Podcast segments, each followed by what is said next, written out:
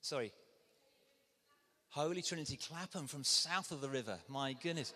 Southwark Diocese has ventured north. Amazing. It's really good to see you. Welcome. Welcome. Well, fantastic. Um, it is uh, a real pleasure. Glyn, come, come, and, come and join me here um, to welcome uh, Professor Glyn Harrison, um, who I, I'm going to be bold enough to, to call a, describe as a friend. Absolutely. Um, I serve my curacy um, at Christ Church Clifton, where Glyn was church warden. And um, uh, it just, we, uh, I just remember fondly, and it, oh yeah, you, you, are you listening with me? I'll come forward. Uh, Glyn kind of uh, schooled me. I was mentored by a number of people there, but uh, it was one or two late night whiskies after the evening service where the curate's offering at the pulpit was kind of gently and lovingly dissected. Um, and so I owe an awful lot, Glyn, to, uh, and Louise, his wife, Joe, and I, we, we were, we've got very fond memories of Glyn there. But uh, not only was he church warden and lay preacher in sort of church terms, he's also served on General Synod. But he is, as you've probably seen from a, a blurb that I've sent out, uh, Professor Emeritus, former Professor of Psychiatry at Bristol University. So he brings a, a deep Christian faith uh, and a committed Christian faith, a commitment to Jesus Christ but also an incredible amount of wisdom and experience and knowledge in the realm of science, where much of um, the sort of research and so on is being, may I say, slightly sort of flavoured, doctored, repressed. Uh, and I think Glyn's passion is that we should know the truth that allows us to flourish as human beings. Uh, to that end, um, a couple of books um, that Glyn's written. The, the, the Big Ego Trip, which is uh, an autobiography. No, this is just That's what all my friends tell me. Finding, you wrote an autobiography. Finding True Significance in the Culture of Self-Esteem, which I, I thoroughly recommend. But actually tonight, and uh, Glyn's bought a, a, few copies of his latest book, A Better Story, God, Sex and Human Flourishing. And that, in a sense, is the topic for tonight, God, Sex and Human Flourishing. Uh, I think without further ado, Glyn, I'd love to pray with you Please. for you and then yeah. hand over to you. Father, thank you mm. for uh, your goodness, your love, your grace poured out to us. We thank you so much for the opportunity tonight to kind of sit at the feet of uh, Glyn, and we pray that you would release him to bring forth uh, your grace and your truth. We mm. read John's Gospel, Jesus, full of grace and truth. We follow Jesus. We seek to be those known, mm. to be full of grace and truth. So uh, release Glyn tonight to equip and inspire and challenge and encourage us. In Jesus' name, Amen. Amen. Tim, thank you so much. And these generous introductions, really, uh, and I really don't recognize uh, that one um, at all. Uh, but it's, uh, it's great to be here. It was great to hear the, the sound of uh, champagne popping over there earlier on. Made me feel straight immediately at home, especially as I, I really did think this place was called St. Dionysius after the god of wine. Um, but I, but I discovered it, it is St. D's, isn't it? Or Dionys, St. Dion Dionys, yes, gosh. I can't be the only one that struggled with this, am I? Yeah. Um, well, it, it's great to be here. I, I'm, I'm conscious that we've, uh, we're dealing with a kind of a tricky, contentious um, area. Uh, potentially, it could take us in all kinds of directions. And one of the great burdens of being a speaker is someone comes up to you afterwards and says, but you didn't say anything about, you know. And it's usually the same person who, if you'd gone on a minute too long, would have, would have come and said, 40, you know, 32 minutes, Vicar. You know, so you, you, Tim, isn't it? You're always caught between uh, wanting to, to cover stuff that you know are people, the questions they're bringing, but, but also within a reasonable time. But anyway, what, what we're going to do is I'm not here with tablets of stone to deliver them to you. I, would love to, to hear some of your thoughts and feedback and reactions and pushback as well as, as, we, as we think about this, this whole area of the sexual revolution and what it means for uh, those of us who are committed Christians. And I think we need to start by acknowledging that uh, this whole issue, talking about our, our being made sexual, isn't an easy one for we Christians to handle, is it?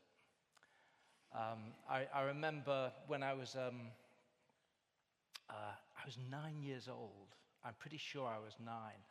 And I sensed that there was a word, a naughty word, uh, that may embarrass my grandmother. And I just heard it on the radio. So I, I said to her, Granny, I said, what does the word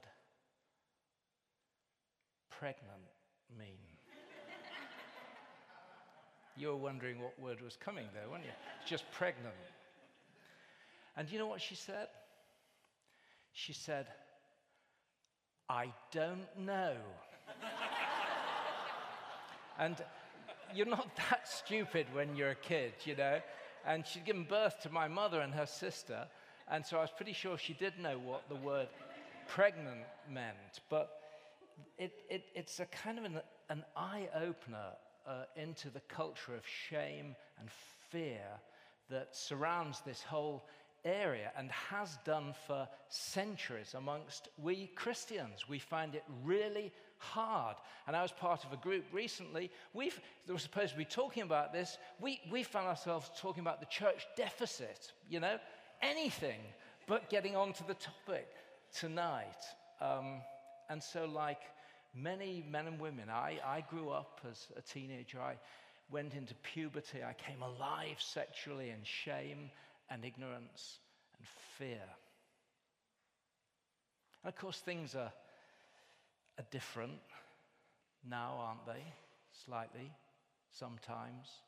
But how many of us here can honestly say that it was your family, your Christian family, or your church where you learned about the essential goodness under God of your erotic longings?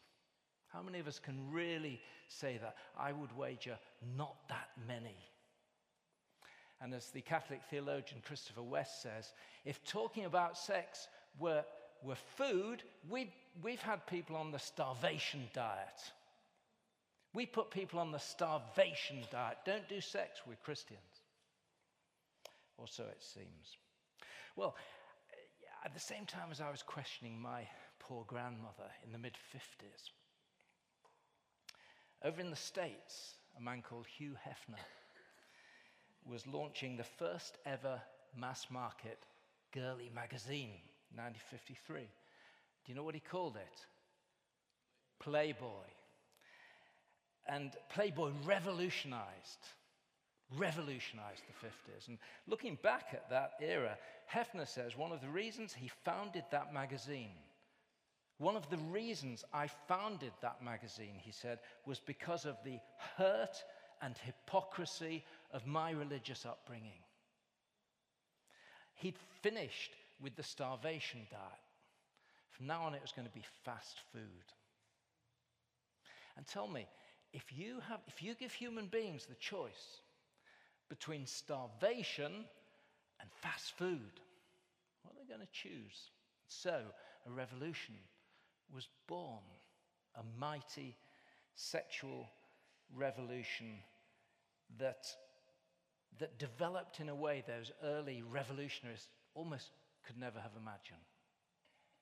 Look at what happened. Next slide. The rates, absolute numbers of divorces over the next couple of decades rocketed sixfold from the 50s. More interestingly, the numbers of people getting married went into a, sh- into a sharp decline. These are raw numbers in the UK. Marriage itself went into a prolonged, severe recession, especially amongst the poorest, amongst the poorest in our land, amongst the most socially deprived areas. Marriage has virtually disappeared in some areas. As a result of these changes in many European countries today, nearly one half of children are born outside of wedlock. Um, in the UK, by the age of 16, only 50% of children will reach the age of 16 with both parents, both biological parents, in the home. Only a half of kids get 16, and both mum and dad still in the home or ever were in the home. Today, couples of the same sex can get married. And anyway, nobody's really sure what that word sex means anymore, are we? Gender, fluidity. It's all fluid. And in just, you know, the reality we're facing, friends, in just a few centuries, sorry, just a few decades, centuries old, deeply rooted Christian commitments about the meaning and nature of marriage, of family, of what it means to be human, what it means to flourish as a human being in this area have been effectively deconstructed. And the reality you and I have to face is that most people out there would say, good riddance. Good riddance. And you know, those of us who, who kind of hold to those old convictions set out in those old manuscripts we call our Bible, uh, we, we've kind of been hoping that if we keep our heads down long enough, the whole wretched business, hopefully, will go away. We'll keep on preaching the gospel, the gospel, and we won't get embroiled in this stuff. And hopefully, we'll wake up and it's all been a, a bad dream, but it doesn't go away. It won't go away. We sit here like King Canute, but the waves just keep on coming, don't they? And I'm telling Christian apologists when I go out for dinner, if I, people find out I'm a Christian, the first question they isn't asked is, well, tell me about the fine tuning of the universe arguments for the existence of God. They say, what about gay marriage? What do you Christians think about gay marriage? And we don't have the apologetic resources. We don't have the role models, the apologists capable of winning hearts as well as minds. We've got some mind people out there, but who's winning hearts? So, how do we begin to, to, to get to grips with this momentous social and cultural revolution in which you and I tonight are immersed. Well, here's what we're going to do tonight just two things. First, we're going to, we're going to attempt some kind of analysis of, of this cultural shift. It, it's going to be superficial, it's going to raise lots of questions, but we'll make a start. And then, having done that, we're going to ask ourselves well, we do, have, do we have a better story of our own to tell? And more importantly, if so, what is it? So let's begin with some analysis, shall we? What's the secret of this revolution's power? That's what I find myself asking. You know, the political theorist Joseph Nye, he talks about hard power and soft power.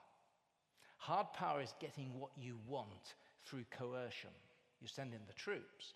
Soft power is the ability to get what you want using attraction.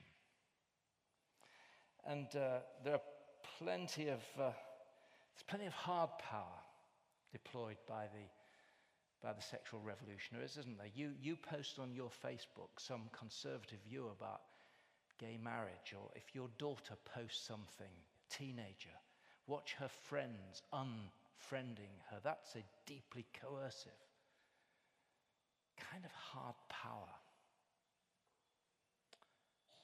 Or you say something and, and, on Twitter and you wait for the Twitter mob to be down on you, you'll experience hard power. And, and because of the strength of that, because it hurts so much, we, we kind of go to, to war with this, what's called the culture wars, and we try and make better arguments. But, but I think we've missed the real secret of this revolution. It's not hard power, it's soft power. Its ability to make its ideas, its way of life, its vision of humanity attractive. Let's look at this in, in three areas an attractive ideology, a compelling moral vision, and an inspiring story. So let's take the first one attractive new ideologies, part of the soft power, the revolution. The revolution offered some great new thoughts about what it means to be a human being, to be you. And we all want to know who we are. It's one of the most profound questions we will ever ask in our lives. What is my identity? And the sexual revolution answered that question with what has come to be called expressive individualism. It was a term coined by a sociologist, Bellah, Robert Bellah, a few decades ago, but it's kind of caught on. Expressive individualism says that you need to break free of externally imposed authority and tradition and wisdoms and look inside yourself to find the answer to the question of who you are. Be who you are from within. Express what you discover within. Be authentic.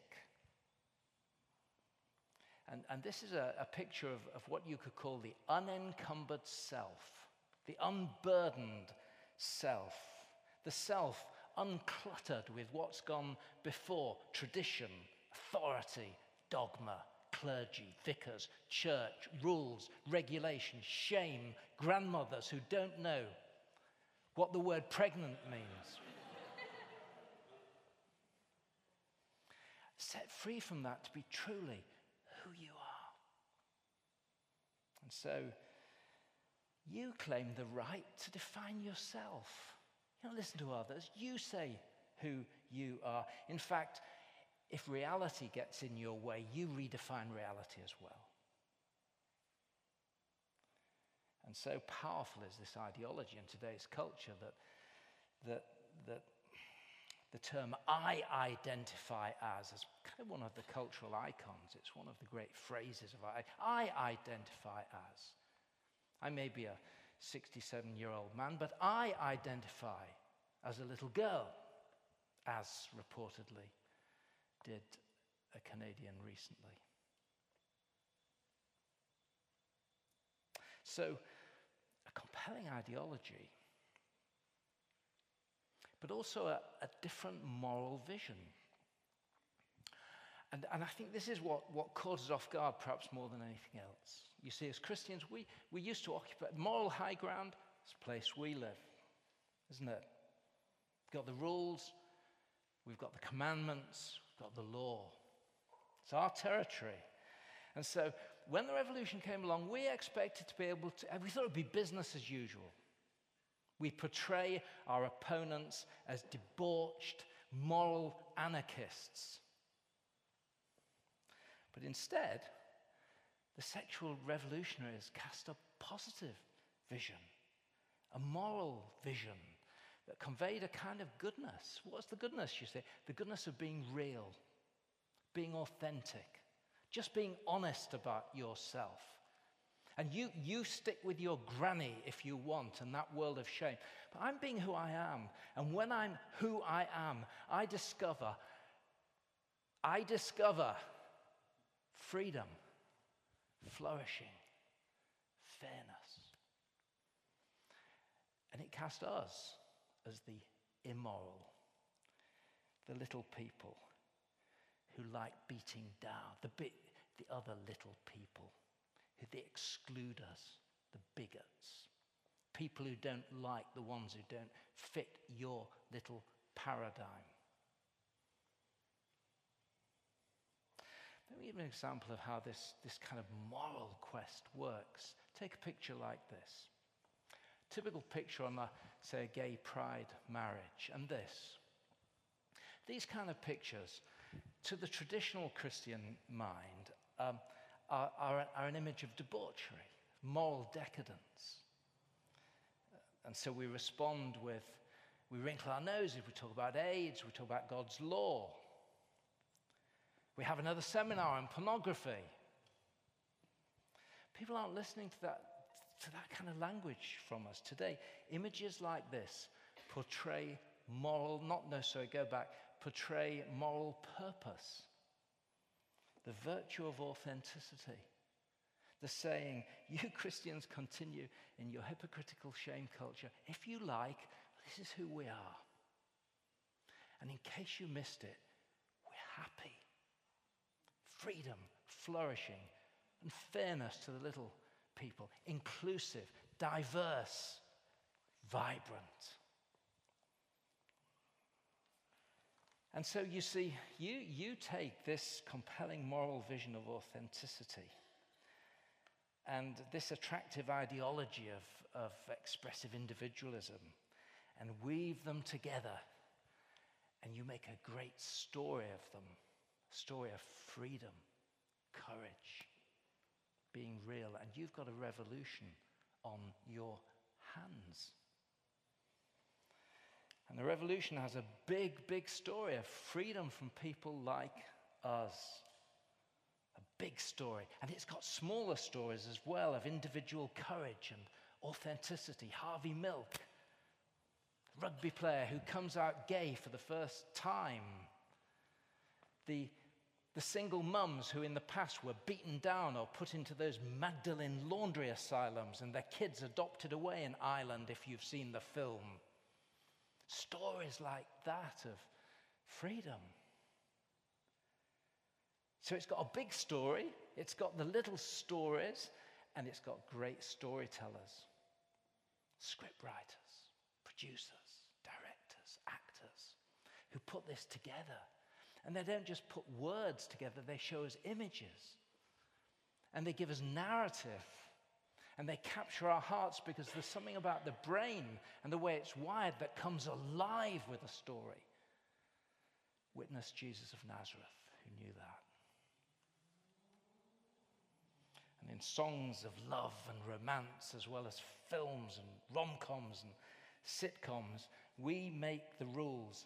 We make ourselves, slide please, next slide uh, go on one. On one, I am my own experiment. I am my own work of art. Madonna. And how did we respond to these great stories? We responded with facts. Oh, and a pornography seminar. it's all we ever do in churches in this area. I get, I'm always asked to do a pornography seminar. I say, what? Just help me understand the series in which this seminar plays its part. There isn't one. There's never one. I say, I'm not coming. I don't do it anymore. Because it plays into that old narrative that we're a people who know what we're against, but we don't know what we're for. No idea what we're for. We've been crushed by the strength of the story of this great revolution. And what did the Canadian philosopher Charles Taylor say? He said, You can't respond to a great story just with facts. You've got to tell a different story, a better story. And there's the challenge do we have one? What is it? Right, we're going to break for a minute. Do you want to go back a slide now, Catherine? Thank you. Um, that's the question. And I'd love if you could, if, if you're in a natural group there, but just in a, a two or a three, just have a little buzz around that and just be honest, authentic, real. How am I feeling right now?